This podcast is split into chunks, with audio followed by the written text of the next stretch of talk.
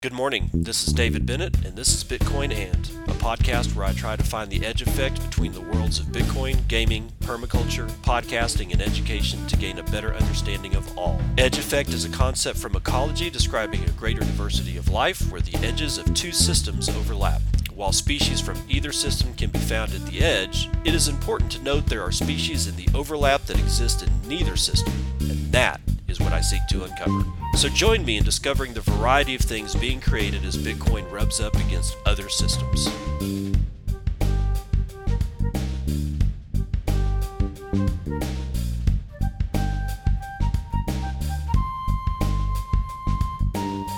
It is eight thirty a.m. Central Daylight Time. It's the thirty-first of July. This is episode two hundred sixty-one of Bitcoin And. Let's not waste any damn time. Let's get right into it. Cash App for comment. Joe Rogan tells two hundred million listeners to buy Bitcoin.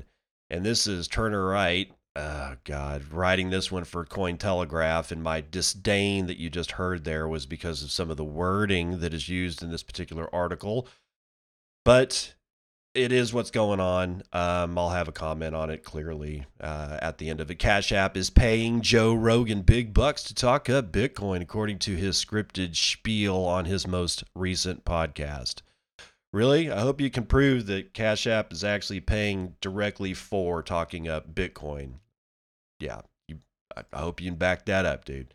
Podcaster Joe Rogan used the first few minutes of a recent episode to read out an advertisement for his sponsor, Cash App, and to tell listeners to buy Bitcoin. On episode fifteen fifteen of the Joe Rogan Experience, released on July the twenty-eighth, Rogan adopted his customary tone used to plug advertising sponsors. Oh God, the the horror, the horror that Joe Rogan wants to make money. My God almighty, people, including Cash App. Before going on to state some serious technical points about Bitcoin, like stacking Shach.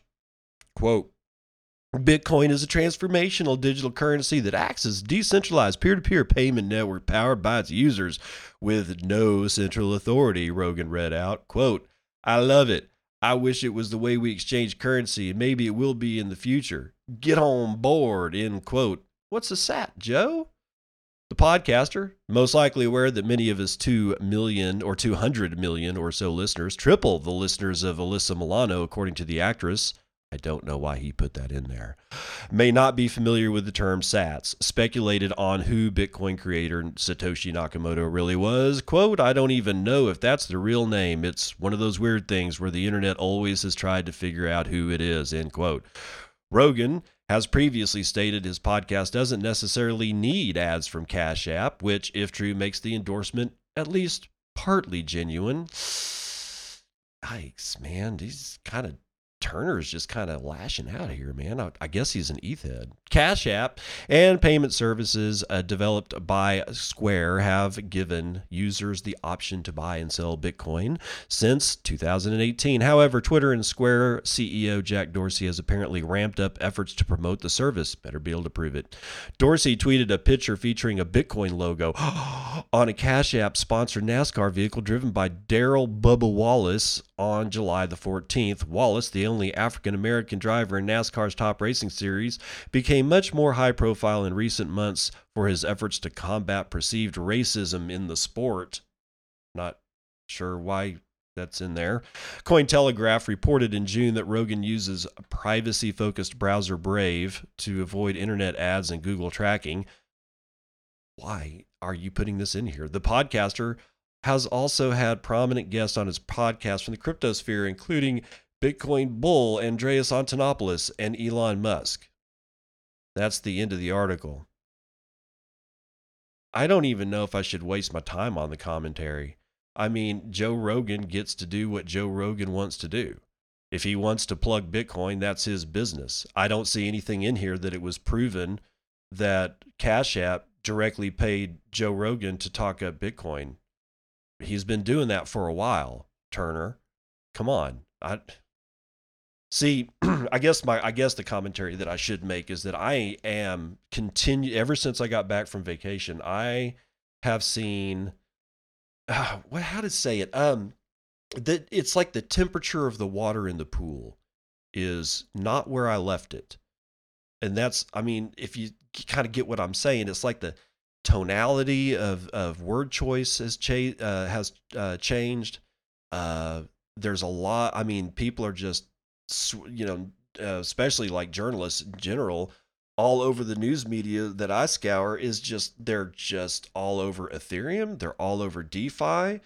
And half of the story, you know, half of the headlines I see has something shitty to say about Bitcoin, and I don't get it. None of you motherfuckers would have a job out there if it wasn't for Bitcoin. We wouldn't be here if it wasn't for Bitcoin. Bitcoin was the spark. Bitcoin was us uncovering the weapon that we've been looking for for centuries. And here you are telling us, I, I guess maybe you got like some gun advocacy or like uh, non-gun buying advocacy or something like that. You're so scared of it, I guess. I don't know. But it's it's rather tiresome, honestly. And this kind of shit right here out of Cointelegraph is is just strange. Cash App is paying Joe Rogan to talk up Bitcoin. It says it underneath the byline. See, this is the kind of shit that we have to deal with. And then the people wonder why we're so damn salty. My God almighty. Okay, uh, what's next on the thing? Bitcoin trading is booming in Russia. Ah, the Russians. And that's by crypto exchange Paxful. This is Jose Antonio Lanz writing for Decrypt dot co sometime uh, yesterday. Uh, Bitcoin exchange Paxful reports a three hundred fifty percent increase in users from Russia registering month over month, all-time highs since the start of the coronavirus in March. So way back in March, this begins. Bitcoin trading is alive and well in Russia. For years, traders and crypto enthusiasts in Russia have had to deal with the regulatory uncertainty and conflicting statements from the nation's lawmakers. Oh, wait a minute. Do I have one for that? I think I might. Uh, let, me, let me just make sure. Let me make sure. I, I, I believe so. You know who's behind Bitcoin? Putin. It's a Ruski conspiracy to fuck up the American economy and the world. It is, man. I mean, the Russians are just, they're just hell bent on our destruction, I suppose. Well, that's why they're buying Bitcoin, I guess. Uh, yet, dis- despite these problems, Bitcoin trading has not only survived in Russia, it's growing according to data from peer-to-peer Bitcoin exchange Paxful. Over the last year, they reported a three hundred fifty percent increase in usage of its platform in the Eastern European nation. Ever since the start of the coronavirus pandemic outbreak in March, Paxful has experienced month-over-month all-time highs in new user registrations on its exchange, the company said in a statement. What's more, beyond covid nineteen and the ensuing economic turmoil around the world, a recent legal clarification that favored Bitcoin hodlers and traders in Russia may set the stage for even more activity in the region. On July the twenty-fourth, Wait, July the twenty-fourth? Yeah, okay, whatever. A- and after several months of discussion, the Russian Duma finally passed the new law, uh, or the new law on financial assets. The law ruled out criminalizing cryptocurrency, which some industry observers expected, giving cryptos legal status, but banning their use in commerce as payment solutions. Quote, crisis aside, Russia has always had a monolithic banking system that is dominated by a few players. Uh, That's no different than anybody else, guys. And the sentiment we get is that Russians are increasingly looking to find alternative ways to grow their earnings and participate in the financial market, says Anton Kozlov, Paxful's manager for the Russian market, in a statement. Quote, Bitcoin within the P two P context allows them much more freedom to do so, and our data is proving it, he said. Paxful's growth is a sign of its emerging status in the P two P scene, but it still has a ways to go before catching up to the market leader in the region, LocalBitcoins. Russia is the largest peer-to-peer Bitcoin trading market in Europe, but almost all volume moves through LocalBitcoins, according to data from Useful Tulips. While Paxful closed the month with just under half a million dollars in trading volume, Finland's LocalBitcoins recorded over thirty-one million. The gap may be large, but it's not impossible for the U S-based platform to close. Paxful has already established itself as the P two P platform of choice in Africa and is rapidly closing in on LocalBitcoins in Latin America. Yeah, so there you go. Latin America and Africa are probably the two um, most important, you know, most important continents that uh, Bitcoin has, honestly.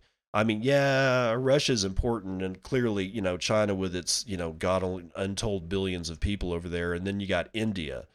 But right now, you know, honestly, it's Africa and Latin America, I think, are the best plays for anybody to be getting into right now. So there you go. There's my, my take on that. Uh, Daily Hodl staff writing for, obviously, the Daily Hodl. Now we're going to be talking about the Goldman Sachs issues the dire dollar warning, says U S may lose global currency dominance. It's not like we haven't been saying this shit since two thousand nine. Goldman Sachs is sounding the alarm on the U S dollar, saying it could lose its status as the world's dominant currency. In a new report cited by Bloomberg, Goldman Sachs warns investors that U S fiscal policies could significantly slash the value of the dollar in the long run. With two point eight trillion dollars added to the Federal Reserve's balance sheet this year and another round of stimulus measures incoming, the firm says Wall Street is becoming increasingly worried about the economic outlook in the United States. Quote, the resulting expanded balance sheet and vast money creation spurs dis- debasement fears, end quote, a new quote. This could create a greater likelihood that at some time in the future, after economic activity is normalized, there will be incentives for central banks and governments to allow inflation to drift higher to reduce the accumulated debt burden, end quote. As inflation concerns grow, investors are turning to safe haven assets like gold. Recently, Goldman Sachs increased their gold price forecast by around fifteen percent. Analysts in the crypto space often describe Bitcoin as an uncorrelated asset with the potential to emerge as a hedge against inflation and global economic turmoil. In a new interview with C N B C, Galaxy Digital C E O Mike Novogratz says he believes both gold and Bitcoin will surge due to a worldwide liquidity pump. Quote, it doesn't look like the Fed is going to raise rates. The liquidity story isn't going to go away. We're going to get a big stimulus, end quote. But critics such as gold proponent Peter Schiff scoff at the notion that B T C will be an effective hedge. Quote, inflation results in higher prices for goods. Since gold is a good, its price rises along with the price of other goods, preserving its relative purchasing power. Since Bitcoin is not a good, its price does not relate to the price of other goods, so it's not an inflation hedge, end quote. So far this year, Bitcoin has outperformed gold. Uh, the precious metal is up twenty-seven point six percent in twenty twenty, while Bitcoin is up fifty-one point two percent. Continuing on in the same vein, let's do this one from Bradley Kuhn and Omkar Godbole. This is such a cool name, man. Uh, this is out of CoinDesk sometime yesterday. First mover, sleepy Fed meeting belies tense economic reality. Brrr, it literally says that. That may buoy a Bitcoin. Okay, after a two-day closed-door meeting this week, the Federal Reserve issued a six-paragraph statement on Wednesday and held an hour-long press conference. None of that was news, of course, and neither was anything else emanating from the United States Central Bank, which announced no policy changes. I guess that means Bitcoin goes back into consolidation. You're reading First Mover. Oh, I'm sorry. Yes, I am reading First Mover. But here's what really happened over the past two days. Another five billion dollars of freshly created money was injected into financial markets based on the eighty billion dollars of bond purchases the Fed is continu- conducting every month to keep financial markets functioning smoothly as the fast-spreading coronavirus devastates the global economy. The contrast couldn't have been starker between the lack of drama at the Fed meeting and investors' growing anxiety over what is, by all accounts, one of the most excruciatingly tense and fragile moments in modern economic history. Matty Greenspan, founder of the cryptocurrency and foreign exchange firm Quantum Economics, told clients in a note Tuesday the Fed's money printer, often known by the purported sound it makes, brr, was now mostly producing a yawn. That's six W's and four N's in case you're keeping count. Quote, the Fed is doing its best to speak softly, literally, so as not to wake up the markets, Greenspan wrote. The more boring, the better. I can see that. Beneath the surface, all is not well. And a recent jump in prices for Bitcoin might be one of the best indications of that, because a growing number of investors see the cryptocurrency as a decent hedge against everything from hyperinflation to economic Armageddon, similar to gold, even if not always perfectly in sync. Bitcoin is up fifty-seven percent for the year, climbing to about eleven thousand two hundred sixty-one on Wednesday in an anemic but upward drift that barely twitched from its listless trajectory when the Fed statements emerged at two p.m. Eastern Time. U S lawmakers are at odds on everything from the specifics of a relief bill likely to cost at least one trillion dollars to the possibility of contracting the disease from a mask. The Wall Street firm Goldman Sachs warned earlier this week that the United States dollar is at risk of losing its status as the de facto global reserve currency. Dwindling numbers of big investors are assigning any credibility to the assurances of President Donald Trump's administration that the economy is headed toward a V-shaped recovery. Pantheon, a macroeconomic, uh, yeah, macroeconomic forecasting firm, says the United States economy is the sec- in the second quarter probably had its biggest drop ever recorded by far. Jobless claims probably rose to about sixteen point five million last week. Rick Rieder, chief investment officer of global fixed income at money market giant BlackRock, told C N B C that the United States dollar, which is on course to post its worst month in a decade, will likely continue to decline. Quote, "I think we're in a different regime around the dollar," Rieder told the channel. The only thing that seems certain is that the Federal Reserve will keep creating billions of dollars a day and pumping them into global markets on Wall Street. It's not even controversial anymore to suggest that the stock market is being propped up by the United States Central Bank. This week's Fed meeting unders- underscored the focus, especially especially in an election year, that our federal government has in keeping the co- has in keeping the economy humming. Sorry, guys, man, I have. I was actually took a little break to run around and try to catch a chicken, so I'm a little out of breath. I won't get into it. Joe DePasquale, C E O of cryptocurrency-focused hedge fund Bitbull Capital, told First Mover in a phone interview, quote, "They're going to keep the monetary stock flowing, and that should be good for Bitcoin as people become more comfortable with an asset that has in the past been seen as more risky," DePasquale said. Fidelity Investments, which oversees seven point three trillion dollars in customer assets, holy crap, wrote this month in a report that Bitcoin's next wave of awareness and adoption could be driven by external factors such as unprecedented levels of intervention by central banks and governments, record low interest rates, increasing fiat money supply, deglobalization, and the potential for ensuing inflation, all of which have been accelerated by the pandemic and economic shutdown. Well, that and money printer go burr. You forgot that part, dude. Anyway, it's quite a list. And hard to argue with any of that, which collectively provided the subtext for this week's Fed meeting. Powell was candid about the Fed's willingness to provide further monetary accommodation, even after policymakers earlier this year slashed interest rates close to zero and expanded the central bank's balance sheet by roughly three trillion dollars.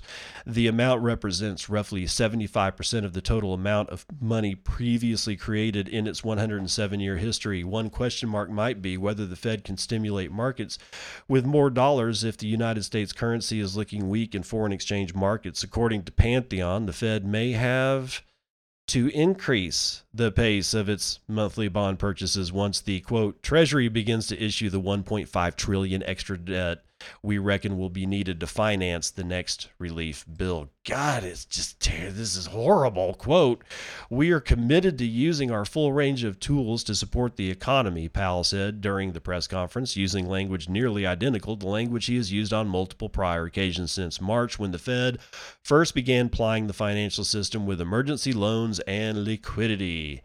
Quote, "The way Powell emphasizes it, they're going to continue to pump liquidity and easy money into the markets," John Todaro of the digital asset analysis firm TradeBlock said Wednesday in a phone interview. Quote, "It was just kind of a rehash of, hey, how dovish are these folks going to get?" End quote. First Mover reported earlier this week that Deutsche Bank strategist Jim Reed sees the Fed adding another twelve trillion dollars to its balance sheet over the next few years, to the seven point zero one trillion dollars of total assets as of last week. Ugh. Fed policymakers did their best uh, this week not to cry. I mean, not to make news. This didn't. This doesn't mean that they're not doing a lot. Bitcoin traders are more focused on the burr than the yawn. And there you go. Sorry that was so rough, but like I said, I had to break for a second to help my daughter try to corral a chicken, which we were very unsuccessful at. I was literally, you know, ten minutes ago running around my backyard trying to get this son of a bitch before she starts crowing. It's she's not a rooster, yet she crows. It's a funny thing about chickens. I didn't know it. I'd never heard of it. Now that we kind of researched it because we knew what we were looking for, this is not uncommon that a female chicken will decide that she needs to take over the duties of being the man. So... There, Anyway, so it was, it was, that was a little rough, and I, and I do apologize, but let's do some numbers.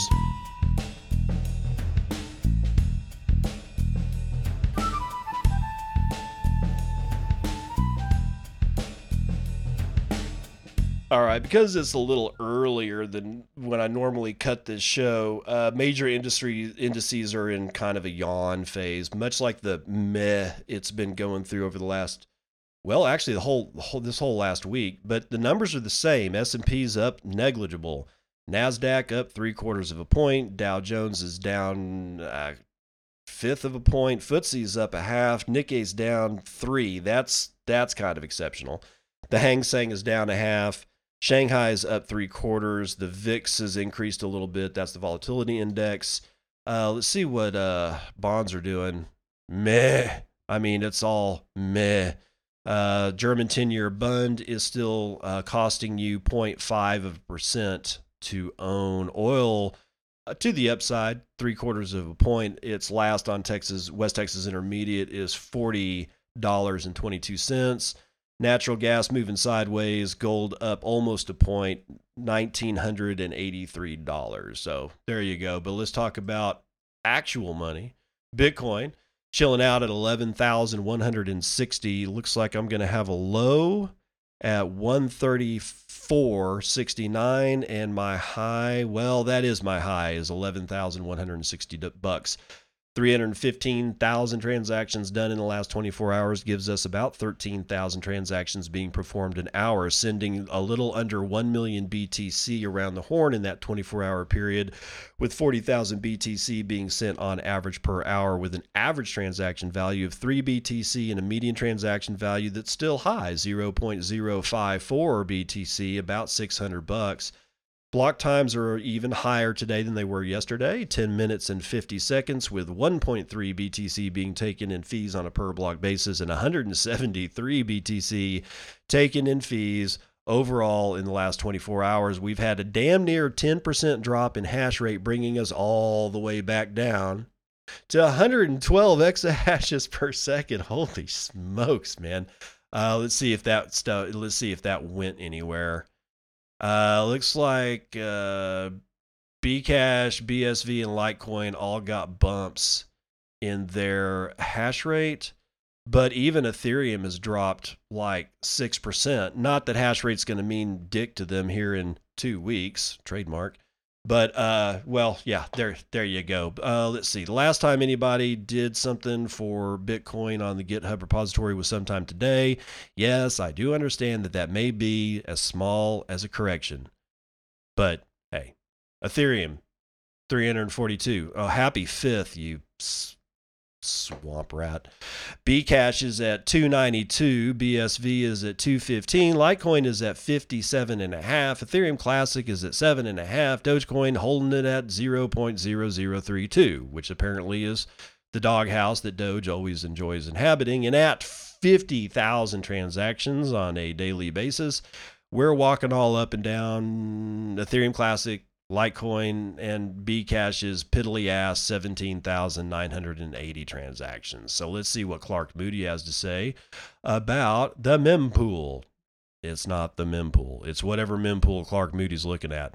forty-three thousand three hundred eighty-seven transactions are chilling out in that mempool, with a oh number of blocks to clear is going to be about sixty-seven to do this thing.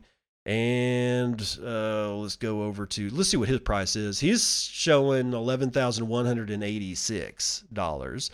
And as far as Lightning Network is concerned, we have uh, nine hundred seventy-seven and a half B T C, giving us ten point nine million dollars of liquidity across seven thousand three hundred sixty-four nodes, representing thirty-six thousand six hundred seventy-eight channels.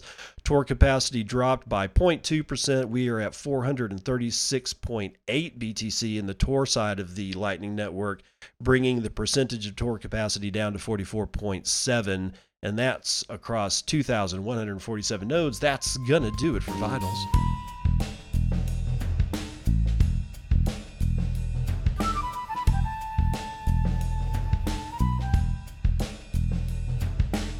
Let's get on with part two of the snooze you can use. This is Zy Crypto's Eerie, Eerie Maxwell, E R I E, not sure how to pronounce that name.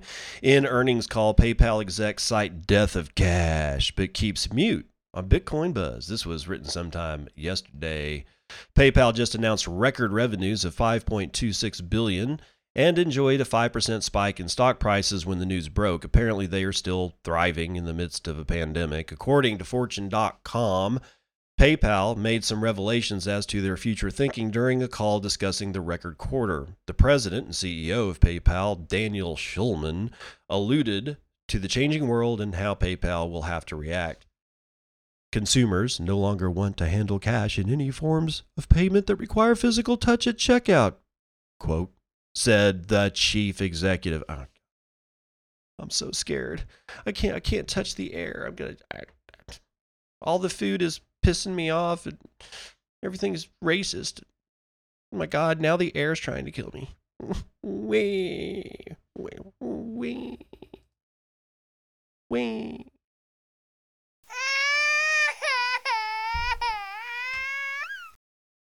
I'm telling you guys, this is just getting a little freaking ridiculous. Everybody, everybody gets pissed off at the drop of a hat. Everybody's offended. Everybody's scared shitless of their own shadow, the person next to them, and now the air that they breathe. Hell, apparently, it's quite possible that even masks cause the pandemic, just the coronavirus. This is just insane. The world needs to get a spanking or something, dude, but let's continue. The shifting from cash to electronic payments is obviously something that would excite PayPal and its shareholders, and the pandemic is accelerating that shift. PayPal C F O John Rainey acknowledged the speed of the changing world in a call. Quote, the pace of e-commerce has accelerated by several years in a single quarter, said PayPal C F O John Rainey. Back in twenty nineteen, Rainey gave an interview where he predicted a move away from cash payments. Quote, we've been talking about this phenomena or trend for years now, and it's here, Rainey said. We experience it today. He thinks PayPal is positioned well to take advantage of the new cashless trend. Quote, it's where those two come together that really create opportunities like PayPal to really expand the suite of financial services to large swaths of the population that are really underserved by how we characterize that today, end quote. Yeah, you'll have more people to shut down and, and not allow to make payments because you're a centralized behemoth. So there's that. What was missing from the call was a discussion about Bitcoin. Although PayPal is reportedly planning to integrate Bitcoin into its services, the executives did not touch on PayPal's future with Bitcoin. Not all people are on, bar- on board with a cashless future. In fact, some argue a cashless future is a discriminatory one.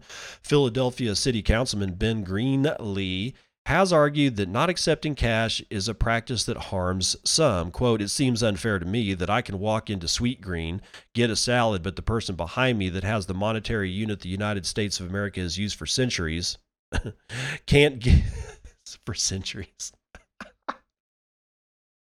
uh, he was, uh, you can't help him. He was educated in the public school system. What are you going to do, man? That's, that's centuries. Can't get the same product. That's not intentional, but it is discrimination. End quote. To move totally away from cash could be a shocking change, and many would need more access to the internet and the proper equipment to execute transactions. But with the proper preparation and infrastructure, Bitcoin could be the solution for a society moving toward digital transaction, but still express a desire for some of the features of cold, hard cash. Now, that's the end of that. But what they should have done is extend that to talk a little bit about Rodolfo Novak and cold card and uh, the Open Dime, specifically the Open Dime. Uh, that's all done by Coin, our friends over at CoinKite.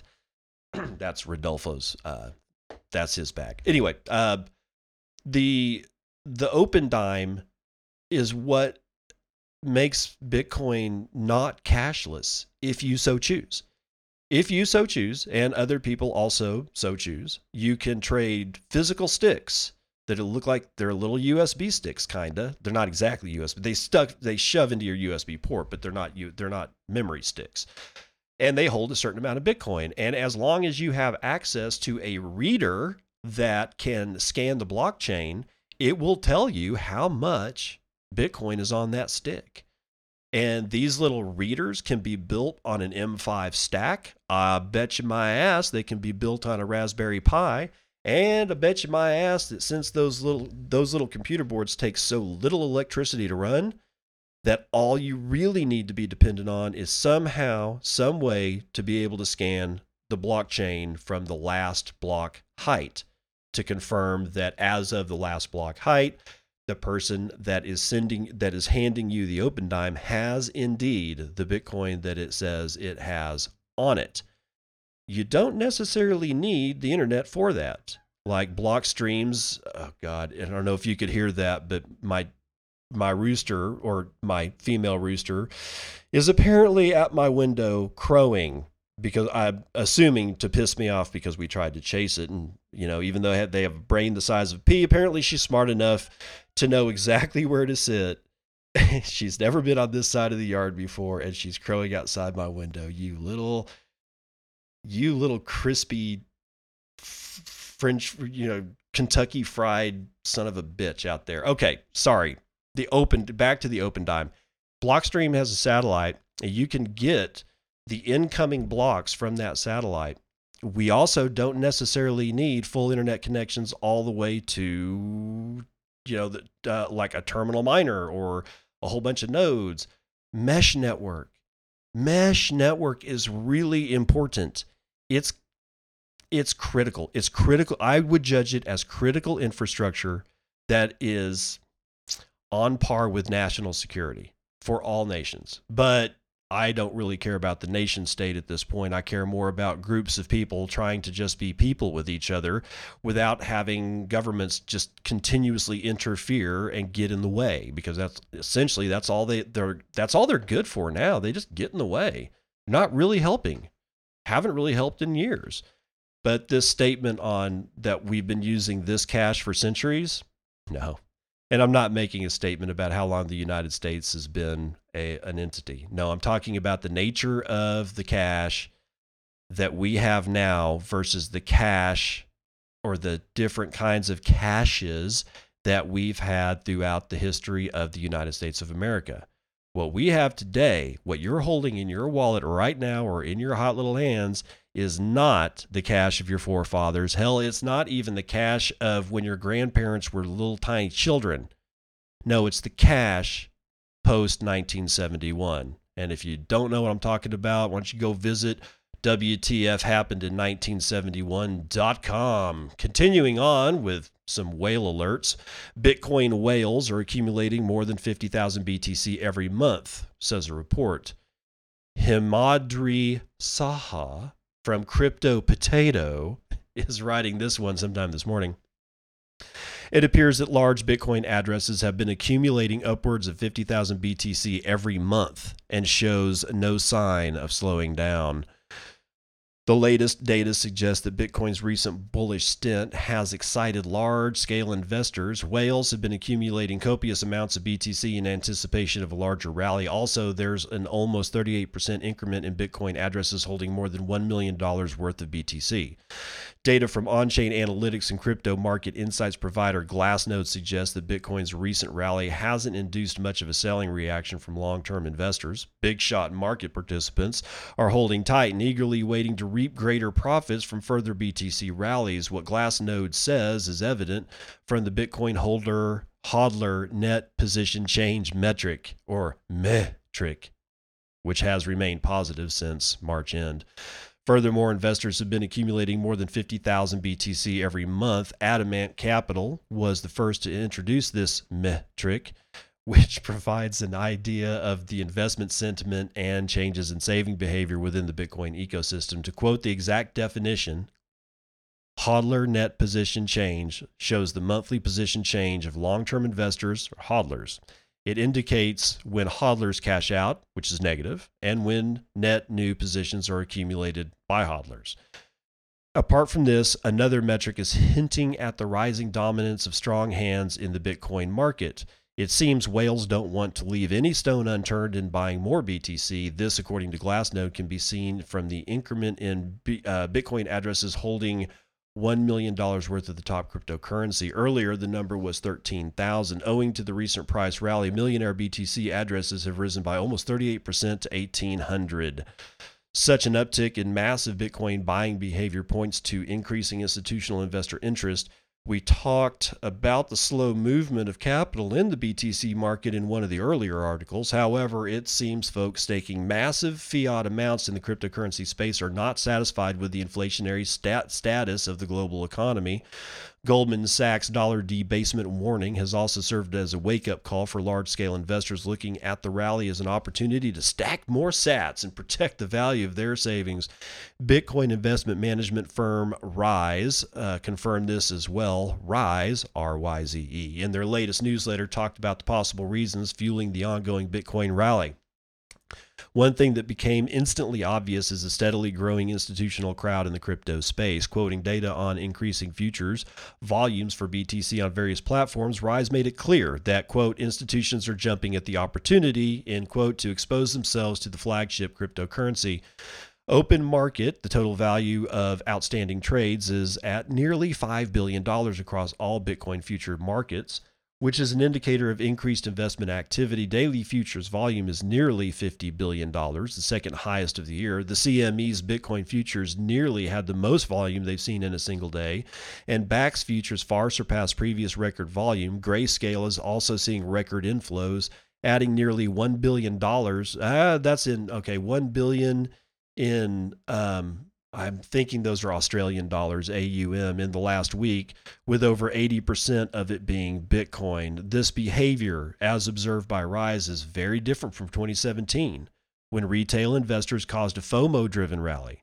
B T C is an excellent fit for the current macroeconomic scenario, and institutions realize this significantly.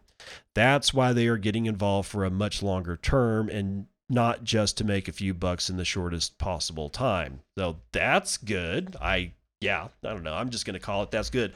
Today, uh, futures uh, uh, apparently expire, so we will have to see what's going on. Uh, looks like Bitcoin price is still holding. I've got it at eleven thousand one hundred eighty-seven dollars. That's my trading view. Um, so if things have expired to the negative or positive, I'm not sure. It's just kind of meh. So... Uh, so watch out. Just keep that shit in mind, okay? Oh, Pantera, oh, my favorite band. Pantera Bitcoin Fund has soared fifteen thousand one hundred forty percent since inception. Dan Moorhead predicts DeFi movement just getting started. Oh, Dan, no, man. God dang it. Daily Hodl staff writing for the Daily Hodl. And yes, we're going to have to suffer through DeFi bullshit. Sorry. Sorry. It's...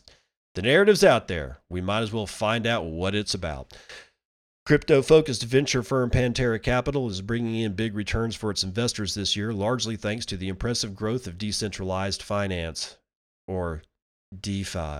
Uh, the Pantera Digital Asset Fund is up eighty-six percent over the year as of July twenty-seventh, according to Dan Moorhead, the company's C E O and co-chief investment officer, and Joey Krug, their other co-chief investment officer. In a recent newsletter to investors, the executives also note that their I C O fund is up sixty percent and their Bitcoin fund is has seen gains of forty-three percent. According to Moorhead and Krug, DeFi is responsible for the digital asset fund's superior performance thus far. Quote, Pantera Digital Asset Fund has exposure to assets integral to the growing DeFi ecosystem, which is outpacing Bitcoin's store of value play so far this year. Uh, yeah, it's going to crash, man. DeFi is going to clean your clean your clock. The executives think the increase in demand for decentralized finance, particularly for digital asset lending and borrowing, is a promising development, yield farming.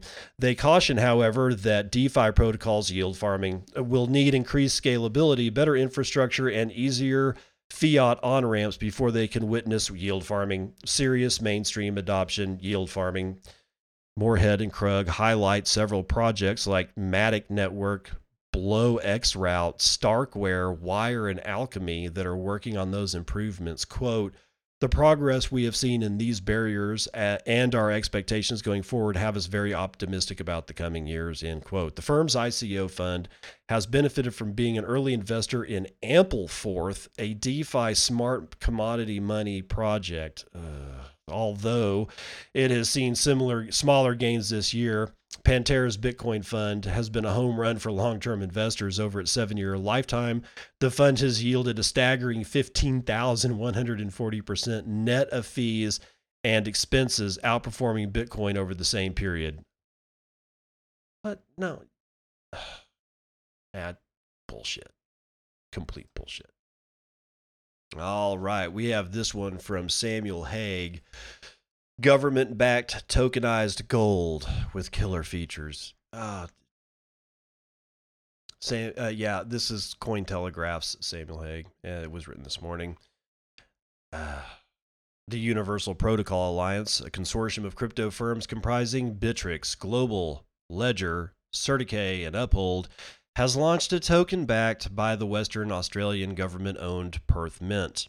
The tokens, dubbed Universal Gold or U P A X A U, U P X A U, can be purchased on Uphold and spent using the firm's debit card.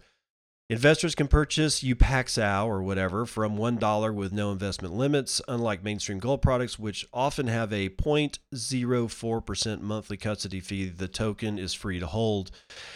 In July thirtieth announcement, J P Thoreau, Uphold's chief executive, said the token had three killer features: spendability, zero holding cost, and government guarantee.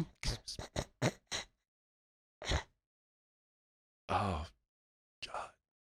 Speaking to Cointelegraph, Thoreau stated that the Universal Gold project has been in the making for quite some time, noting that one of the alliance's largest investors is a prominent gold bug who bought the Perth Mint to brought the Perth Mint to the its attention several months ago. Quote, "The Perth Mint is the largest refiner of new gold in the world and is owned by the government of Western Australia, which guarantees all the gold it holds in the same way the F D I C guarantees U S dollars held in American banks." Mm-hmm. We, he said the Perth Mint didn't charge custody fees and was technologically savvy. Oh, thank God. Quote, "We've been working with another prominent gold provider for the better part of six years, and they can't match what the Perth Mint offers," end quote. He added, the Universal Gold Project is not Perth Mint's first gold-backed token. In February, it teamed up with Infin- Infinigold, oh God, Infinigold to launch the Perth Mint Gold Token, or the P G M T. Other gold-backed tokens appearing recently include Tether Gold, which launched in January, Paxos's Pax Gold, which commenced trade in September of twenty nineteen, and Digital X's token, which launched in April of twenty nineteen. Uh, we're just going to have to fight through all this shit, dude. It's, you know, it's just going to happen. So be that as it may, Trump says next stimulus checks could be bigger than last time. Money printer go burr, stacking sats go up. Donald Trump said he would like to see very high coronavirus relief payments, but experts are concerned this will continue to devalue the dollar.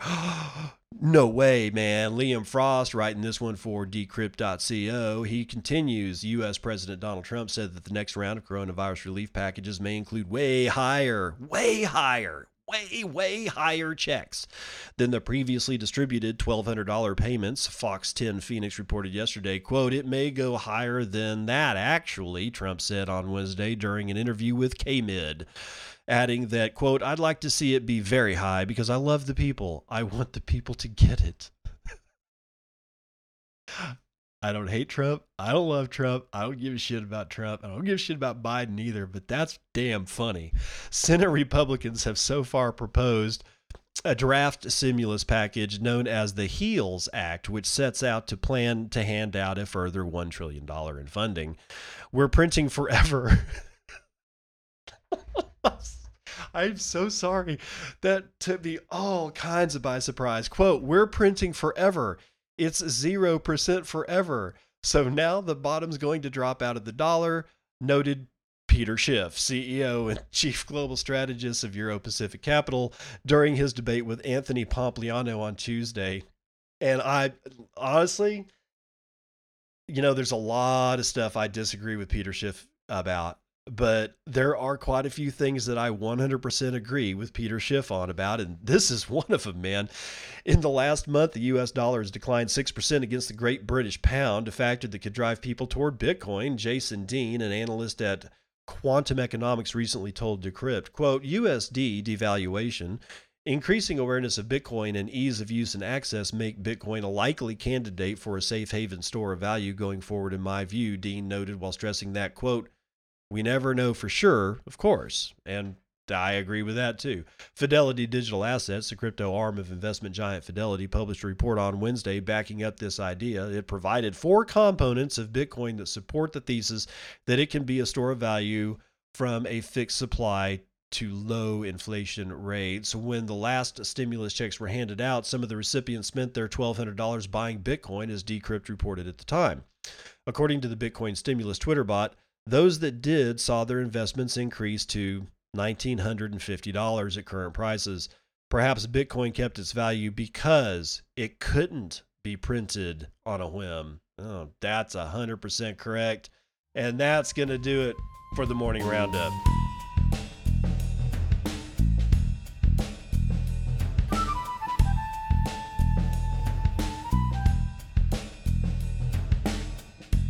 Today's Daily Train Wreck brought to you by Alex Kruger, or Kruger Macro on, on Twitter, who says, uh, sometime this morning, contrary to popular belief, fixed supply is of secondary importance. The key lies in the relationship between supply and demand. This is Econ one oh one, yet somehow often ignored.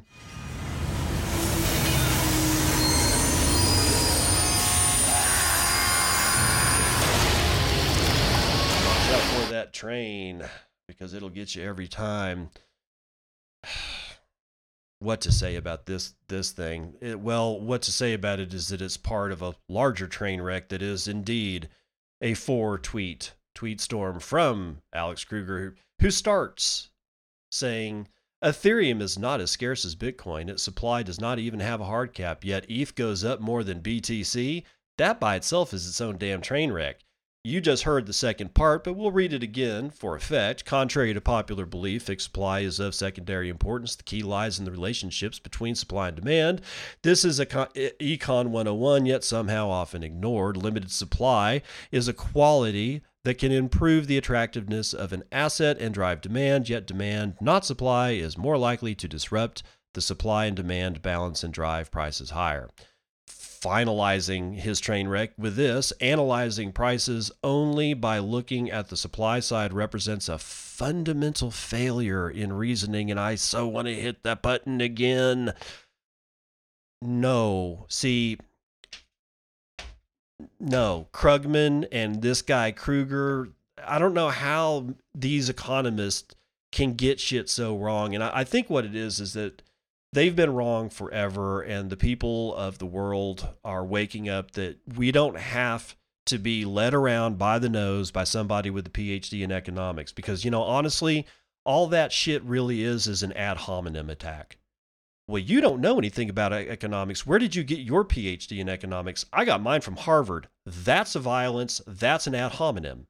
That means that I can't think for myself unless I go do what you did and go put myself in a shit ton of debt to go to frickin' Harvard and go get an economics P H D. And honestly, you only get uh, Keynesian economics out of all of these places. I mean, they don't even talk about Austrian economics, ever. Not not once. And there's other shit aside from econo- uh, Austrian and Keynesian economics. What what what's going on here is that we've been led around by the nose and told that we are valueless when it comes to things of higher thought. No, because I I am valueless when it comes to aerospace design and, and being put on a team tasked with sending seven people uh, into orbit. You don't want me there. You know why? Because I don't know dick all about differential equations.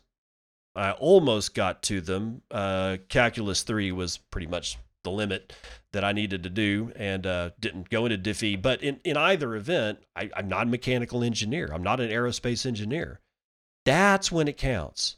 Brain surgery. Brain surgery counts because real people's lives are at stake. We've seen what the quote-unquote P H D economists have accomplished for us. About the square root of F all, as Jack Spirko likes to say. In fact, they've done more damage, killed more people than any pretend surgeon or pretend engineer has ever done. And they paid with their time to go figure out a way to tell us that we suck. And I think what's happening is that everybody's turning around and saying, no, what you're saying doesn't make any sense. And no, just because you have a P H D doesn't mean that I'm going to listen to you anymore. That's one of the ways, that's one of the weapons that Bitcoin has, one of the sub-weapon uh, weapon systems that Bitcoin has given us. We don't have to listen to these people. We can look at their at what they've done to the world over the last, well, since nineteen seventy-one, but clearly before that. It really accelerated since nineteen seventy-one. But clearly before that, they've just it's just been utter destruction. It's been imprisonment. It's been taking people's property away. It's been about all things bad. And the weaponry systems that we've been given with Bitcoin allow us to finally pierce the veil, look beyond, and see that the shadows that have been telling us that we're stupid are, in fact, either dumber than we are, or just as dumb as we are, or we're all brilliant. And ha- most of us have been told that we can't be brilliant because we don't have an economics degree from Harvard. I call bullshit. There's your smoldering pile.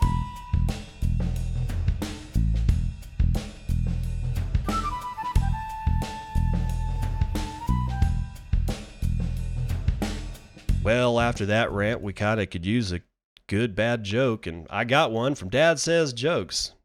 I bought my friend an elephant for his room. He said, thanks. I said, don't mention it.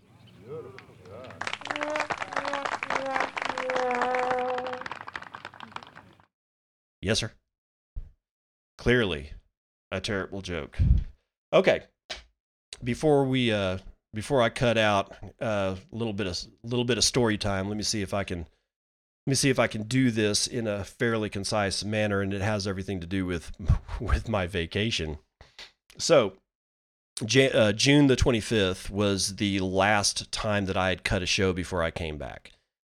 I was supposed to be back on, oh, let's see, uh, July, what did we say? We were going to come back July the twenty-seventh, and we extended that by two days. So what was, what was that? We, let's see, I, me, uh, yeah, we extended, well, we extended that by a day and came back on Tuesday. However, me and my wife, um, we were joined by my sister up at uh, the house in Colorado. And uh, my, for a couple of days before we left, and my sister suggested that if we wanted to, that she would take care of the kids and um, would uh, bring them back to us on on the following Friday, so that we could have like some alone time. And I, me and you know, me and my wife were like, sure, okay. You know, the kids are ten and seven. I mean, it's not like they're they're infants or anything like that. So we did so. So my wife and I, by ourselves, uh, left. And drove the ten hours, or I can't remember what it was when we drove down. It was like ten. It, normally speaking, if you're not rushing or doing weird shit, that trip takes anywhere between ten and twelve hours to execute from Amarillo or the Amarillo area to uh, Durango, Colorado, and the, the little town that's that's kind of above there. So ten and a half, you know, we'll, I'll peg it at eleven hours. So I drive eleven hours back. We're and we're never happy ever. We're never happy leaving that that that place up there. There's something about the valley that, that that house is in. I don't know what it is. I don't know if it's magnetic structure or something, but it's just a a, a place that recharges. And then when I have to detach from it, it's very difficult. It's also very difficult for my kids. It's also very difficult for my wife. And every single time we have to leave, it's a bad it's a bad day, man. It's just a bad day. Okay, so that said, we do the drive. We, you know, we do the deed and then do the drive, and you know, we kind of shake it off and and get you know back to our home in the uh, Panhandle of Texas, and uh, go to bed, and then wake up, and we're you know chilling out, doing our stuff, and about four o'clock in the afternoon, my sister calls me. She's broken her foot. They're on a hiking trail close to the house. As you can imagine, she's upset, and I'm like kind of freaking out because I'm like, holy shit, of all the things that could have happened. And, you know, and she's an experienced hiker. It's not like she doesn't know what she's doing. And it's also like she's, she's not on a, on, you know, she's on a part of this first part of this one trail is pretty easy. It's good for kids. As long as you don't take them all the way to the damn top, it's fine. You know, it's seven year. I've seen three, you know, five year olds walking up, you know, w- walking up there. You don't go all the way to the top with them. I'm just, just saying that. But she, they were about like a quarter of a mile, and she rolled her ankle. And I mean, what is we we didn't we didn't think it was broken then, but it is broken, and it's a bad break. Um, so she's freaking out, and I'm like, I look at my wife, and I'm like, I have to get in the car. And she goes, go get our kids at four thirty in the afternoon, Central Daylight Time. I start back to Colorado after I had already done a ten, that ten hour trip. Oh, oh, it was painful, man, because, and, and this is for all you guys that have never driven in, in forests or mountains or stuff like that. It's not what you want to do at night. You only do it if you have to. And that's, in winter, spring, summer, fall, it doesn't matter. I mean, it's worse in the winter when there's ice and shit, clearly, but it does not matter. It can be dry as a bone and baked to death, and there's no weather whatsoever. And if you're driving in the mountains at night, it's fucking dangerous, and here's why.